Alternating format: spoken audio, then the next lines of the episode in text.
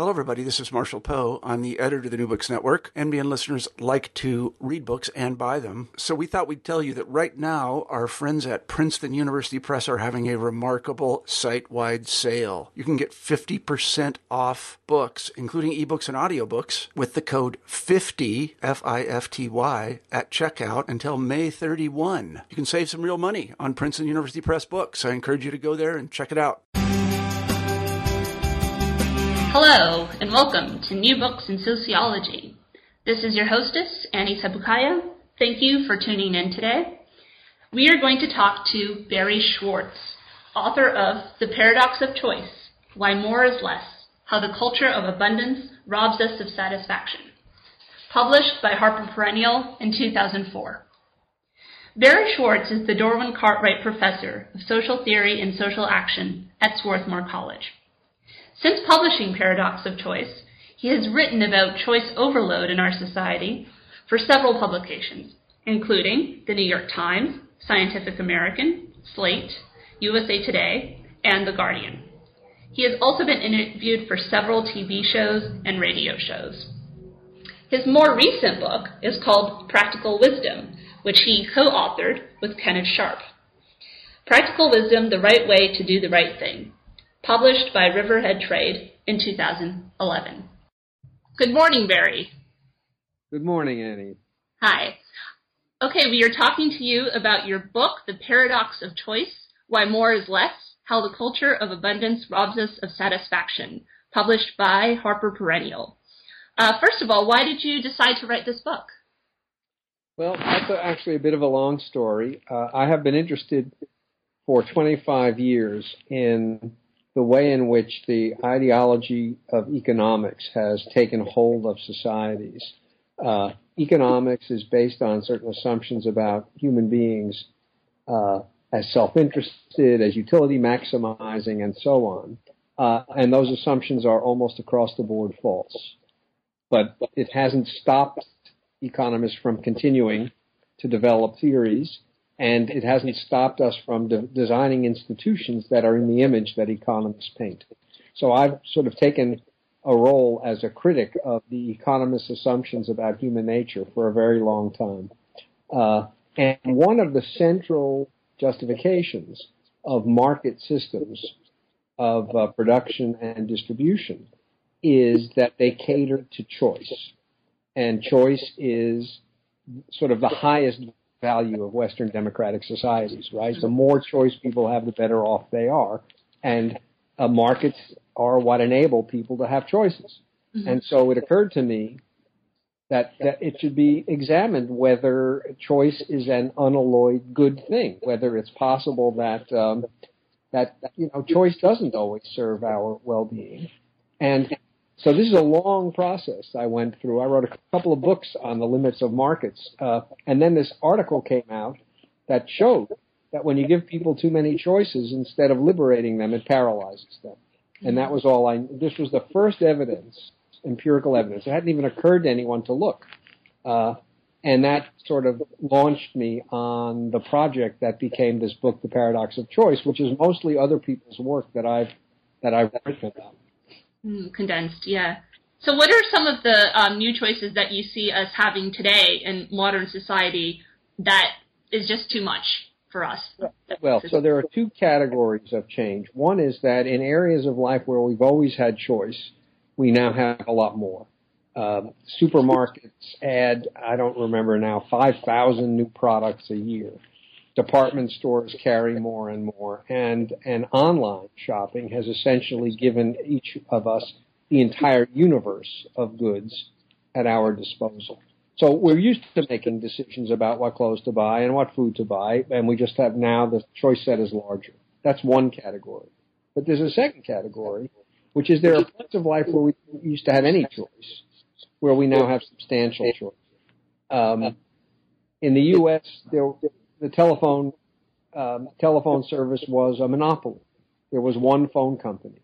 Um, they made a couple of phones. You didn't even buy your phone; you rented it, so you didn't have any choice to make. And now, as you well know, uh, deciding what phone, what company, what plan can be a completely consuming activity. pensions used to be the company pension. Now uh, companies give you a list of uh, 401k investment options, sometimes hundreds of uh, of uh, items long, and you get to pick. Uh, uh, it's interesting because you said that the more choices they give you, actually, the, the less likely it is that anybody will actually choose a plan. That's correct, and there's now evidence, um, and Sheena Iyengar is the person who's collected the evidence that when you look at uh, across different companies, the number of uh, mutual fund options they make available. Some uh, make five available, some 15, some 50, and some several hundred. The more mutual funds there are, the less likely employees are to sign up at all. And by not signing up, they pass up, in many cases, significant matching money from the employer. But they just can't bring themselves to pull the trigger when Medicare's uh, Part D prescription drug plan, as you probably know, the United States is the only country in the civilized world that fails to provide health care for its citizens.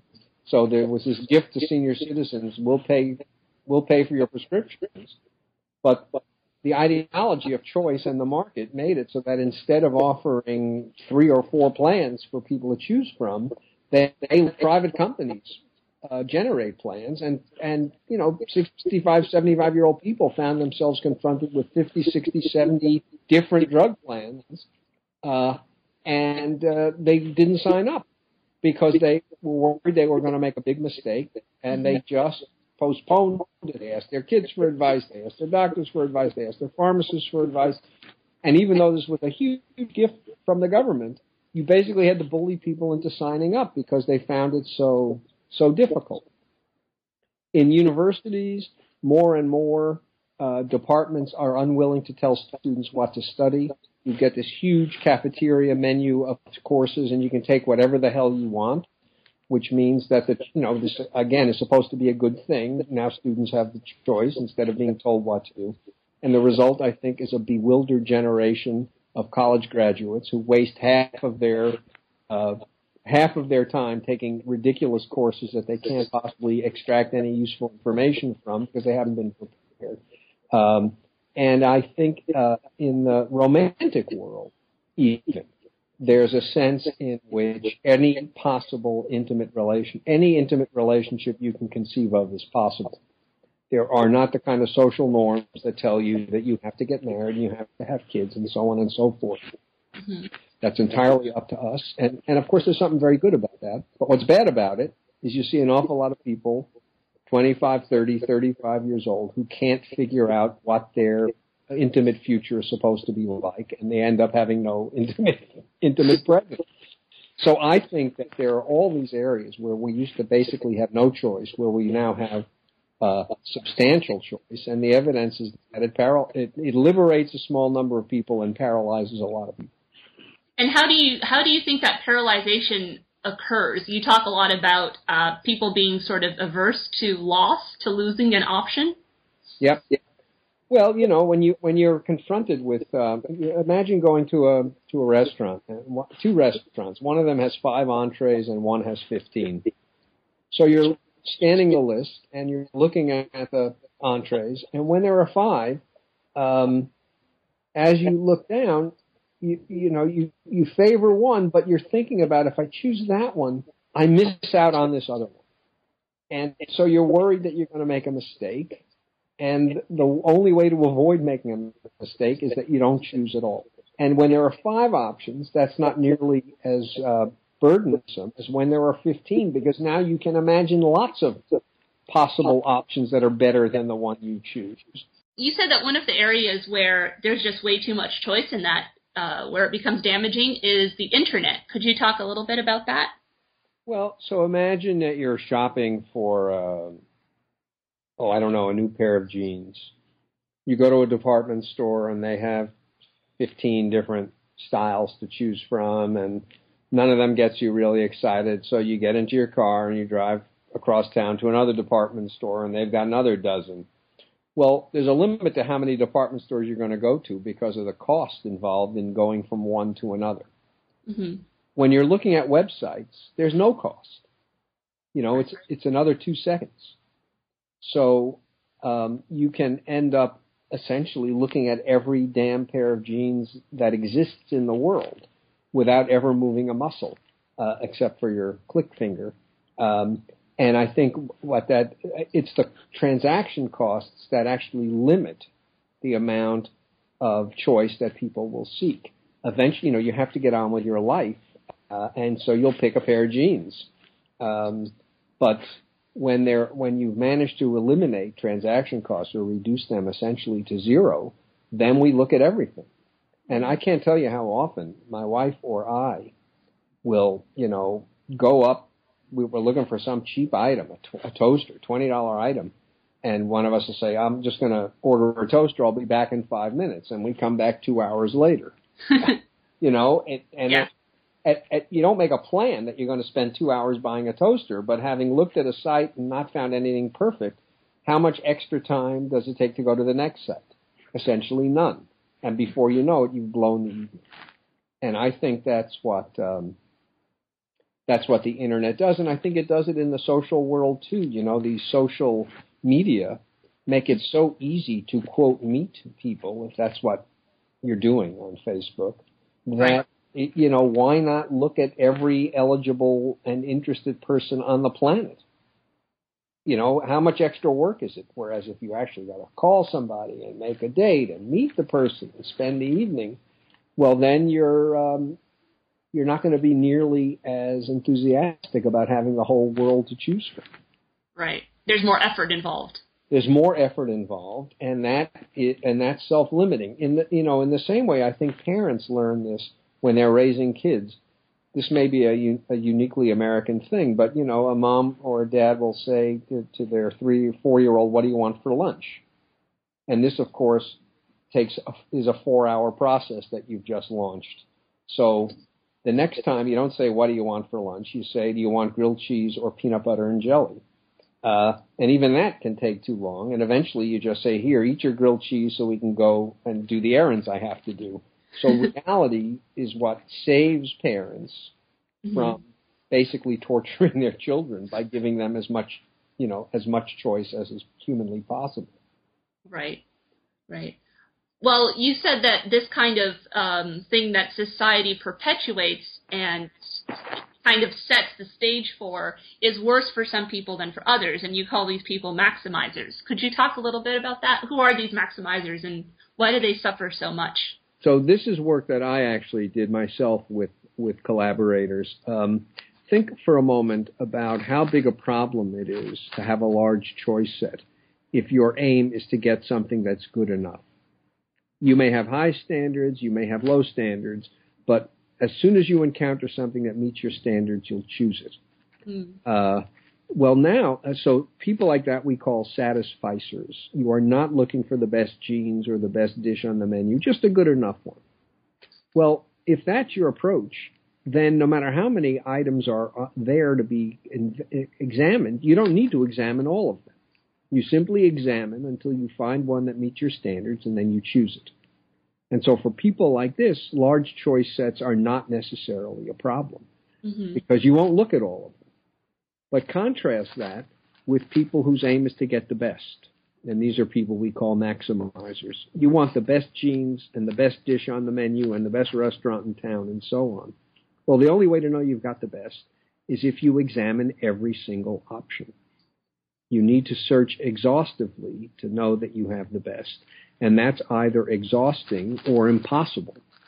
And so people who have that orientation are the ones who are especially plagued by large choice sets. And we have found that that's true, that people who score high on maximizing are, are less satisfied with their lives, more frustrated, more worried about regret, uh, more disappointed in the decisions that they actually make, and borderline clinically depressed. So it's really not a trivial thing Mhm. to go through life al- al- always seeking the best. It's not a problem in a limit in a world of limited choice because you can you can examine all the options without a whole lot of trouble. But in the world we currently live in, it's really a recipe for uh, for misery. And interestingly, we find that ma- people who maximize actually do better when it comes to making decisions, but they feel worse. Hmm. Uh, Interesting. How do you measure that? How do you measure the objectivity of like what's better? Well, you can't in a lot of areas, but the ones the study that we did was job choice among college seniors, mm-hmm. and we used as a metric starting salary. Since they hadn't yet started their jobs, we couldn't assess what you know how much satisfaction they got from their job. So it was just starting salary. And maximizers got jobs that paid 20% more than satisficers did, which is a fairly substantial difference. Sure. Uh, for, something like 44,000 versus 36,000, something like that. And by everything we could measure, they felt worse. They felt worse about the job they got, they felt worse about the job search process, and they felt worse about themselves more generally. So you do better, you get a better result, you get a better pair of jeans, you get a better restaurant, you get a better job, and you feel worse. Um, and what I argue when, when I talk about this is that most of the time, what matters, it ma- how we feel about our decisions is is more important than how good they actually are objectively. Mm-hmm. Um, you know, you don't want people making terrible decisions, but there's all among the options, all of which are good. It really isn't all that important that you get the best. But if you're out to find the best, then you're going to feel like you failed, even if you even if you get the best. So right, it's much better to settle for. You will feel better when you get a good enough result than when you get the best result. That's really interesting because that's very much uh, counterintuitive to. Well, maybe it's not counterintuitive, but it's certainly against the grain of what society tells us to to do all the time. Oh, it's completely against the grain, and I think it is counterintuitive as well. Um, and when I mention this, especially to audiences of young people, they just completely recoil. You know, here they, I teach at a very selective institution, so these are great students, and they've all applied to all the best schools in the United States, and their model, uh, either self-generated or generated from looking at their peers or generated by their parents, is that they should find the best school and you know and go to the best school they can get into, and then you know, they should get the best grades and get the best job. That's what life is about. It's about seeking the best. It's about having this incredibly high ambition. And they refuse to accept that that's not the right way to go through life. And they say, well, listen, it's a problem for people like you because you're old and you don't know how to use this technology that we use effortlessly. So for you, you know, all you see is problems, whereas we are masters of the universe. I point out to them that if they're such masters of the universe, then how come every school I know about has a demand for psychological services that it can't meet? Mm-hmm. Kids are flocking to counseling centers at every university in the United States. Why, if they're such masters of the universe? That's interesting. Well, so, you do talk a lot about depression in in your book and how that kind of relates to the insatisfaction that people feel. Yep. Well, yeah. I mean, imagine if you go through life making one decision after another and feeling bad about the decisions you've made. Mm-hmm. And the point is not that you should feel bad about them. You might well have made great decisions. But if what you have in your mind is that somewhere out there is the perfect option, then every decision is going to feel like a failure. Right, right. So you say, I'm the kind of person who can't make a good decision. And that, of course, makes you the kind of person who stops being able to make any decisions. Right. Uh, it's not surprising that this can lead to really significant emotional, um, cons- negative emotional consequences. Could you talk a little bit about the different strategies that people have for coping with decisions that when something goes wrong, people that tend to be more depressed and that tend to be maximizers, they come up with different they, they come up with different reasons for why the decision went badly, as opposed to people that are not like that. Well, um, one of the points that I that I uh, made in the book is um, is that suppose you and this I think is the example I used. Suppose you're invited over someplace for dinner and you go to, into a local shop to buy a bottle of wine to bring to your hosts, and the shop has ten different kinds of white wine uh, none of them particularly outstanding. So you buy a bottle and you bring it up, and uh, people and everyone drinks it, and everyone agrees it's not very good. Uh, and the question you ask yourself, and we always ask ourselves questions like this, is why? Whose fault was it? What went wrong? And when when you're choosing from a limited set, the answer, it seems to me, is pretty obvious. It's the world's fault. What could I do? They only had a few options. None of them were great. I did the best I could. Now contrast that with going into a store that has several thousand different kinds of wine, and you buy a bottle and you bring it to your host, and everyone drinks it and agrees that it isn't very good. And again, you ask why, whose fault was it, and you can't tell yourself anymore that it was the world's fault because there the whole world was laid out in front of you, and you bought a bad bottle of wine. So now it's your fault. And I think, as a general matter, when we make decisions that disappoint us, and um, and we've chosen from a large set of possibilities, it's inevitable that we will blame ourselves for failure instead of blaming the world for failure. And I think that contributes to the emotion, negative emotional impact of um, disappointing decisions. And understand, this is not about it being an objectively bad decision. It's a, it's good enough to be a decision that you think is a bad decision, even if by some objective standard it was a good decision. Right. That makes sense? Yes, yes, it does. it does. Like you said, you have you might even make the better decision, but you feel worse about it. Exactly. And so, that, and it's it's just about well, what is important? Is it an objective measure, or is it how you feel? And as you pointed out, in most of the decisions we make in our lives that really matter, there is no obvious uh, uh, objective metric to use to assess the quality of decisions. Right. You know, what is the best restaurant? That's a subjective matter. Uh, right.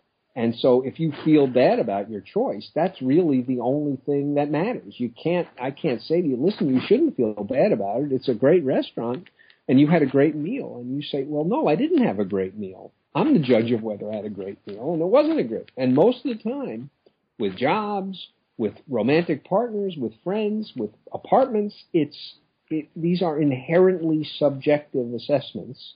And if we are predisposed to look negatively at the results of our decisions. We will manage to feel bad about decisions that we shouldn't feel bad about.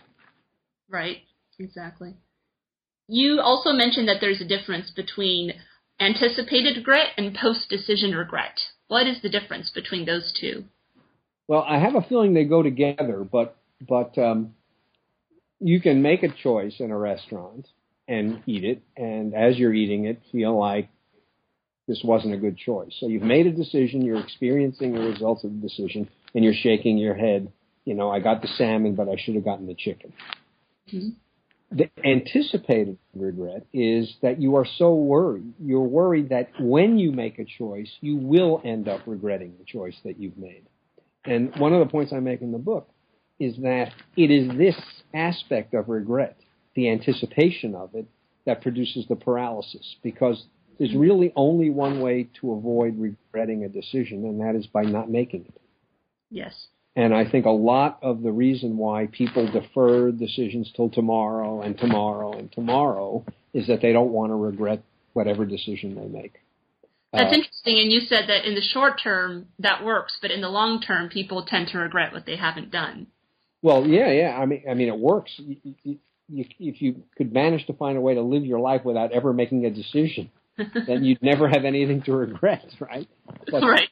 But the problem is that when you ask people to look, looking back on their, when you ask people what, what, what uh, about your life in the last few months do you most regret? They almost always choose things they have done that have not worked out you know, I drank too much at this party. I I uh, I asked the wrong person to this uh, event, so I went to the wrong place on vacation. Stuff like that.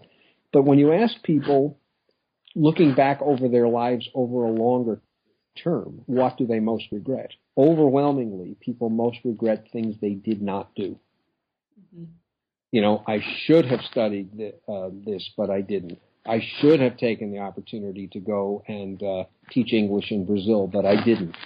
Uh, so it's mostly regrets of omission that are the that sting people um, over when you look back over your life as as a whole. And if you're so worried that you're going to regret decisions that you don't make them, then your life, when you start looking back on it as a whole, is going to be one missed opportunity after another. Right. So One in the long run, yeah. it's really a bad, it's a bad way to be. Yes. Well, one thing that I found really interesting in your book is how, uh, in your chapter Choice and Happiness, you talk about social ties and how you even mention um, Bowling Alone, the book Bowling Alone, um, and how when you when you have close social ties, people's levels of satisfaction tend to go up, and yet that decreases freedom, and yet it's still good for you. Like, how does that happen? Yeah, well, I you know what I used to think. Well, first let me just I think you you you got it exactly right, but let me unpack it just a bit because okay. it, might not be transparent uh, how um, social connections reduce freedom. Um, my understanding, at any rate, of meaningful social connections is that you care enough about maintaining these connections and about the welfare of the people you're connected to that you won't go anywhere to take a job and you won't do anything because you feel constrained to stay in proximity to this network of close associates. So all of a sudden you're looking for jobs within, uh, I don't know, an hour's drive of Toronto instead of any place in North America. Uh, so it's it, in that sense it limits your options. Nonetheless, as you said, people that seems to be the most important determinant of our sense of well-being is how connected we are to other people. So it seems like it's a paradox. And what I used to think is that the power of social ties is so great that even though it reduces freedom, the benefits outweigh the costs. That's what I used to think. What I now think is that in the modern world, at least in the modern world in affluent Western societies, things that limit choice actually are beneficial because they limit choice. So now there's a double benefit to having close ties to other people. One is the benefit of the close ties themselves, and the other is that it takes lots of options off the table. And we live in a time when we need to have options taken off the table. Mm. There, um, I was thinking about how for example, if you have people that are, I don't know if this is at all related, but um, I was watching that TV show Hoarders the other day. I don't know if you've seen it. I have not. It, it's about people who, you know, have ha, have hoarding issues. They just can't let go of their stuff. And yeah. they're forced to, when the therapist comes in and tries to help them to sort it out, they really cannot handle it because the therapist says, okay, are we going to donate this or throw it away or are you going to keep it? And they just can't make the decision. and that's kind of how they get into that situation where their houses become completely unlivable. Yep. Do you see that as being related to this? I think it's quite possible. Um, although I think there's another thing going on, a little bit of what you mentioned this before, also of uh, of cons- loss aversion, concern about loss. Um, you know, you you buy something, you have it, and you want to get your money's worth. And to get rid of it is, in some sense, to admit that you made a mistake. Um, if you keep it, there's no loss. If you get rid of it, there's a loss. And this is true even if you never use it. So, uh, uh, an economist who's written about this describes, and I'm sure we've all had this experience. Uh, you buy a pair of shoes, an expensive pair of shoes, and it looks lovely, and they feel great, but then when you actually put them on, it turns out they hurt like hell. So you take them off and you put them in your closet. You mm-hmm. don't throw them away because that would acknowledge a loss. Instead, you keep them in your closet for six months, for a mm-hmm. year, for a year and a half, for three years. And now, since you've owned them for three years, you feel like you've gotten your money's worth. Now, now you can. them. So you know, kind of amortize your investment over three years, even though all they have done for those three years is occupy a dusty corner of your closet. uh, and I think a lot of what goes on with hoarding uh, may be a reflection of uh, this unwillingness on uh, uh, people's part to acknowledge that they made a mistake. Right. So all of these things about the economy, which we often think of as really objective things. I mean, I don't think about feelings when I think, oh, economy, you know. Um, but you say actually a lot of it is how we buy and how we spend and, and what we do really has to do with how we feel about it. Sure, and you know this is a this is acknowledged by economists, although it almost never surfaces in the daily newspapers. Mm-hmm. Um, you know what economists are talking about is decision makers who maximize utility, not wealth but utility. Mm-hmm. Now, money is a pretty good proxy for utility utility means usefulness, satisfaction, value, all of which are subjective. Money is a good proxy for utility because we can take the money and use it to buy whatever we want. Mm-hmm. You know, you get utility out of fancy meals. I get utility out of um, first editions of classic books. We we we have different tastes, but whatever it is, money can be used to satisfy all of those things, or almost all of those things. So what really we're after is utility, but what we actually measure is money, is wealth, is GDP. Now, what's happened in the popular media is the connection between money and utility has simply vanished, and people simply treat wealth, GDP, as if that's all you need to know to assess the well-being of uh, of society, and it isn't. Um, and uh, uh, as I say, economists knew that, have always known it, but it has disappeared when they actually talk about uh, what's good or bad for the economy and what's good or bad for society. Mm-hmm. Yeah, in fact, on the conservative side of uh, of the you know of the uh, divide, um, there's a lot of talk about freedom. It seems that any time that the government comes up with any plan to do anything, it's a curtailment of freedom, and therefore we're all going to die. Um, I'm exaggerating, but um, there's this kind of aversion to anything that would limit freedom. um, no, do you think that's just a political thing, or no? I don't. Well, I think it varies. You know, yeah. the, the spectrum on the right includes some people who I think are absolutely consistently committed to maximizing freedom. They call themselves libertarian, and these are people who, in the U.S., don't want the government regulating markets, particularly but they also don't want the government in our bedrooms. Mm-hmm. Uh, it's hard to find mainstream Republicans in the U.S. who are consistent in that way. By and large, the people who want you, the government to get its hands off business are the same people who want the government to keep its hands enmeshed in birth control, gay marriage, and all other kinds of social issues. Mm-hmm. So there's nothing consistent about them. Mm-hmm. But there are people, a minority of people, who are consistent in their uh, commitment to maximizing freedom no matter what. People should be free to make decisions that are bad for them mm-hmm. because that's how important freedom is.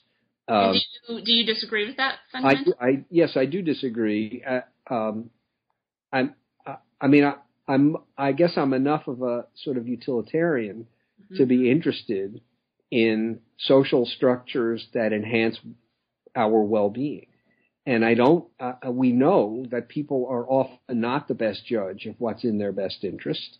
Mm-hmm. And, uh, and uh, the state can play a very useful role in, um, if not imposing uh, decisions on people, nudging people. This nudge is a word that this guy Richard Thaler and Cass Sunstein used. They wrote a book called Nudge, where you can you can engineer the choice environment so that it, it is easy for people to make good decisions and hard but not impossible for them to make bad ones.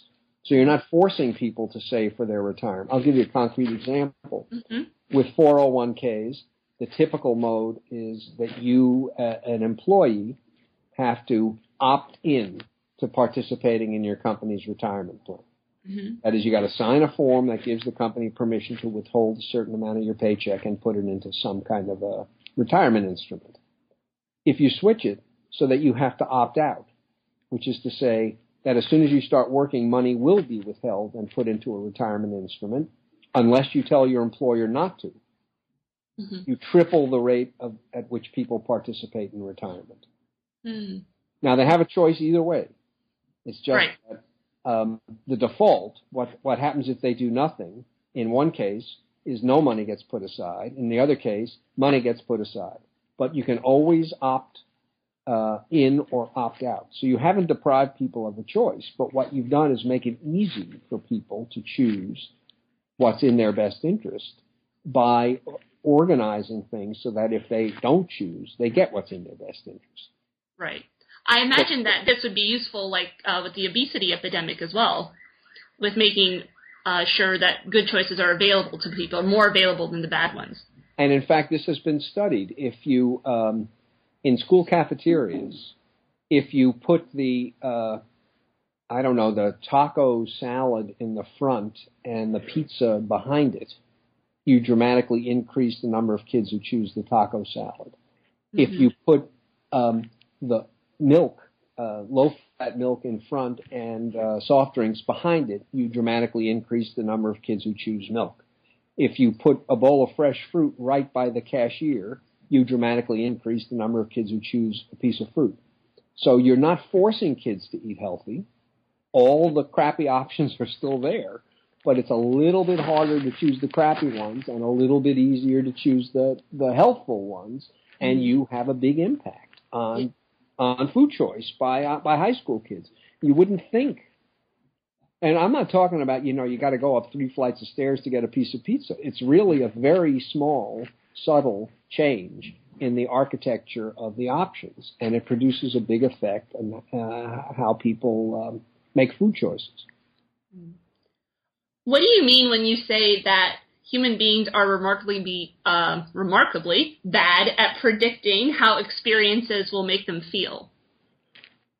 Um, so this is a field of research in psychology that is sometimes called affective forecasting. Affect meaning emotion. Right. Predict forecasting meaning meaning predicting how I will feel after I've made the choice. Every decision we make is a prediction. Um, you know, if you acknowledge the subjectivity of decisions, every decision what we are doing is predicting how it will feel to have the salmon versus how it will feel to have the chicken, how it will feel to go to a small college versus how it will feel to go to a large university. Um, and unless we can predict accurately, we can't possibly be making good decisions. And there's now a lot of research that shows that people are incredibly bad at predicting how they will feel after they've made a decision. And um, the, I think the single thing that's most salient is that we fail to uh, account for the fact that we will adapt to whatever it is we've chosen. Mm-hmm. Uh, you know, you buy a new car and it's thrilling, and um, you know you're you're riding high with a big smile on your face, and that's the way you feel for a couple of weeks. But once you get used to your car, it's just your car. And if people appreciated that, they might not spend $70,000 on cars because they're only getting a hedonic kick for a very short time. And they certainly wouldn't spend months deciding what car to buy if they were only going to get a hedonic kick out of it for a very short time. We dramatically uh, underappreciate that um, there's something in the sort of the dynamics of our emotional systems that's going to be pulling us back toward neutral over time as we get used to things. Hmm.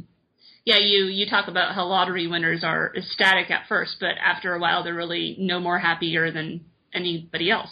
Right, and and you know there's a classic study that studied people who'd been made paralyzed by accidents and people who'd won more than fifty thousand dollars in a lottery. And the study is 30 years old, so $50,000 was, I mean, it's a lot of money now, but was even more money then. Mm-hmm. Um, and there's a huge as you might imagine, there's a huge difference between people who get paralyzed and people who win lotteries, and they're both very different from, you know, sort of every all the rest of us. Right. Now you get paralyzed and you really feel terrible. You win a lottery and you really feel great. But three months out from this event, the lottery winners are almost indistinguishable from non-lottery winners, and astonishingly, the paralyzed people are only slightly less happy than uh, non-injured people.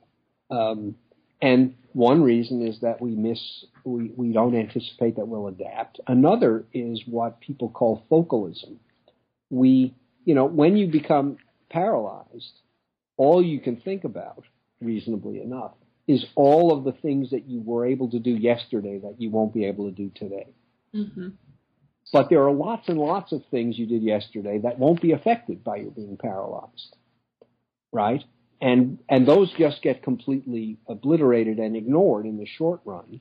But as you go back to living your life and you read and you you know you interact with people in various ways, those things are not terribly much changed, and those things comprise the bulk of your day to day activity. Mm-hmm. Uh, so we focus on the respect in which this new state we're in is going to change our lives and ignore all of the respects in which it's not going to change our lives. And the result is that we overestimate the impact of this new of this new status. Um, whether it's good or bad. Whether it's good or bad. That's exactly right. Whether it's good or bad. Um, and uh, so people need help in making decisions because we are collectively pretty bad at predicting how the decisions are going to make us feel. And I think the best strategy, you know, people don't like what I'm about to say either. The best strategy is instead of trying to predict how you're going to feel, ask somebody who has already made the decision how they feel. That is to say, use other people as a predictor of how you're going to feel. They've already been through it. They can tell you, you know, it's no big thing. A car is just a car. And now maybe it changes the way you think about buying a new car. Uh, the reason we resist this is that we tend to, especially in the West, we have an, we place enormous um, stock in our uniqueness as individuals, and the idea that the best way for me to know how I'll feel is by asking you how you feel, sort of suggests that you know basically we're the same. We're, I'm not unique. Uh, right. uh, I learn more about myself by asking you than I will by asking myself. Uh, people don't like that suggestion, although I think it's actually a good suggestion and and uh, and captures what the empirical research says about our limits as uh, as predictors of our future emotional states. Wow. Well, this has been a really fascinating conversation, but before we end, I'd like to ask you about your new book that has come out already or is coming out this no, year? No, it's out. It's out. It's been out about a year. Okay. Uh, I wrote it with a political scientist named Kenneth Sharpe, and it's about a completely different topic. It's called Practical Wisdom, the right way to do the right thing. And what it focuses on is how w- when our institutions fail us, schools, medical, political, legal, you name it, we have two, we rely on two tools to try to fix them. One set of tools is to come up with more and more rules and more and more scripts, detailed procedures, and insist that people follow them. And the other is to come up with clever incentives that will get people to do the right thing because they do well by doing good. And the argument in the book is that you will never get what you need from people from either rules or incentives. What you need is character. You need people who want to do the right thing because it's the right thing. And the central component of character that makes this possible is what the philosopher Aristotle called practical wisdom. Mm. Uh, so this book is about what wisdom is, why we need it, what um, uh, it, structures in modern society seem to be corroding it, and how you can change those structures so that wisdom gets nurtured instead of being uh, being defeated. And it will, will, probably won't shock you that the the main argument in the book is that in our efforts to make things better, mm-hmm. we have almost without exception resorted to tools that actually in the long run make them worse. Uh, well, Barry, thank you so much for being with us today. It's been my pleasure. You asked great questions. You've been listening to an interview with Barry Schwartz, author of The Paradox of Choice, Why More is Less, how the Culture of Abundance Robs Us of Satisfaction. This is your hostess, Annie Sepukaya. Thank you for listening to New Books in Sociology.